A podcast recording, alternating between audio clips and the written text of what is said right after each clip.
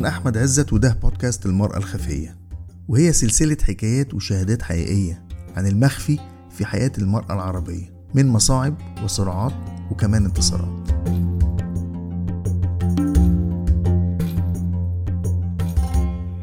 أنا اسمي إلهام عيدروس وأنا مهتمة يعني بقضايا حقوق النساء من من زمان بحاول أنشط مع عدد من الجمعيات والمبادرات. ما نقدرش نحدد فيه انخفاض ولا لأ في نسب جرائم الشرف لأن إحنا ما عندناش إحصائيات. إحنا بنعرف من خلال بحوث بتعملها مراكز بحثية أو جمعيات نسائية آه، حوالين قضية معينة وعادة بتبقى بالعينة. الدول العربية متنوعة من حيث الواقع ومن حيث التشريعات. في دول يبدو انه نسب جرائم الشرف فيها أعلى من مصر زي الأردن مثلا على الأقل تاريخيا كان الوضع فيها سيء جدا. وفي دول أفضل لكن تشريعيا بقى يبقى في يعني بقى في تنوع.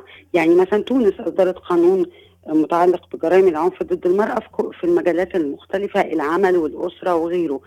المغرب على الطريق. في دول تانية بدأت تجرم العنف الأسري وطبعا جرائم الشرف جزء من العنف الأسري. في طبعا ناس عندها بدأت تتحرر شوية من المفاهيم التقليدية اللي بترسخ العنف لكن في ناس تانية بالعكس المفاهيم بتزيد معاها. وللأسف أحيانا وسائل التواصل الاجتماعي بت بت يعني بتساعد في التحريض ضد النساء بعينهم. بنات مثلا تبقى مرتبطة بشاب فتتخانق معاه فيبعت صورها لأخوها. السوشيال ميديا سهلت إن الناس تعرف بعضها وتلاقي بعضها. فزي ما التطورات الحديثة ساهمت في تحرير عقول لكن هي كمان بتضغط باتجاه أكثر تخلفا مع ناس تانية.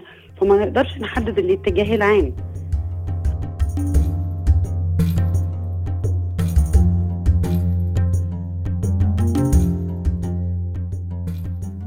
أماني أحمد مأمون من مصر عضو مؤسس بمؤسسة جنوبية حرة. في في جريمة نعرفها كان كان بمسؤولية الخال والأم. هما الاثنين كانوا هما اللي قاموا بعملية القتل إن هما وبعد كده انتشر إن هي انتحرت. للأسف الشديد لو كانت الأم مش هتقدر لو الأم مش موافقة على عملية القتل الأم مش هتقدر تبلغ.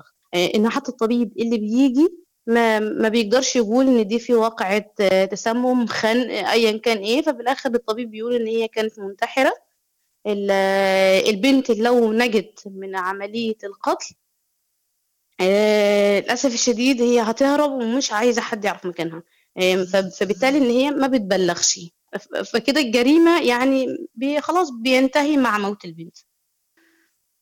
هو هو حد يعني هو هو طبيعي مع التغيرات المجتمعية اللي حصلت والطفرة التكنولوجية والناس البنات بدأت نسبة التعليم يزيد شوية وحتى الشباب ولكن حتى لو شاب قرر قرر إن هو ما يبقاش شبه عيلته العيلة أهل البلد بي بي بينمطوه طبعا إن هو مش عارف يأدي بأهل بيته وهو مش مش شايف ما عندوش رجولة. فبالتالي كل واحد حابب يغير بيبقى فيه صعوبة. ولكن في ناس بتحاول.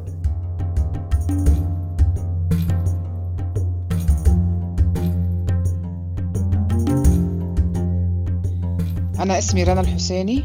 وأنا جنسيتي أردنية وأنا صحفية وناشطة وكاتبة أه وصار لي أكثر من 25 سنة بدافع عن أه حقوق المرأة ومتخصصة أكثر بقضايا العنف ضد المرأة خصوصا ما يسمى بجرائم الشرف. وطبعا صدر لي كتاب عن هذا الموضوع بال 2009 اسمه الجريمة باسم الشرف. صرت أروح على المحاكم واكتشفت إنه في اللي بقتلوا قريباتهم عم بياخذوا أحكام مخففة كتير. وفي مجموعة من النساء عشان يحموهم بحطوهم بالسجن.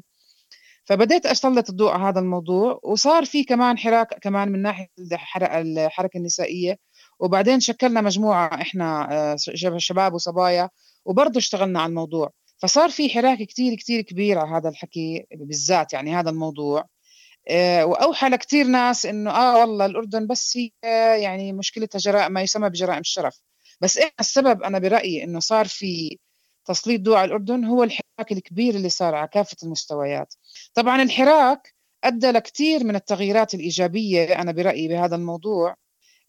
منها أولا تغير الرأي العام يعني أنا بتابع من زمان كيف الناس شو بتحكي وبقرأ وبحكي مع الناس. وهلأ صار عدد الناس اللي ضد هذه الجرائم في ازدياد. طبعا لسه في ناس بتآمن ولكن العدد الأكبر صار ضد هذا الموضوع.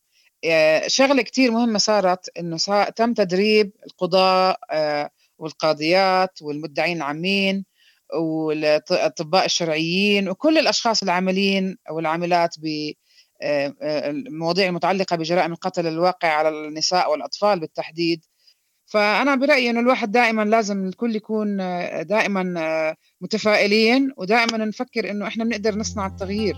وهذا والأردن هي أكبر دليل على هذا الموضوع.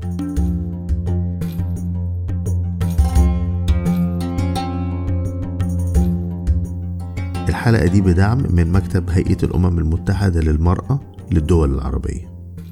عشان تتابعوا معنا الحلقات بندعوكم تعملوا subscribe لينا على iTunes أو Apple Podcast دوروا على هاشتاج الخفية بالعربي وهتوصلكم الحلقة مجانا على الموبايل أو الكمبيوتر أول ما نرفعها. وممكن تتابعونا وتشاركونا بالرأي على صفحتنا بعنوان ابتدي على فيسبوك وتويتر وإنستجرام وكل المعلومات دي موجودة على موقعنا ibtidi.com وأخيرا لو عجبتكم الحلقات ممكن تشيروها على هاشتاج الخفيه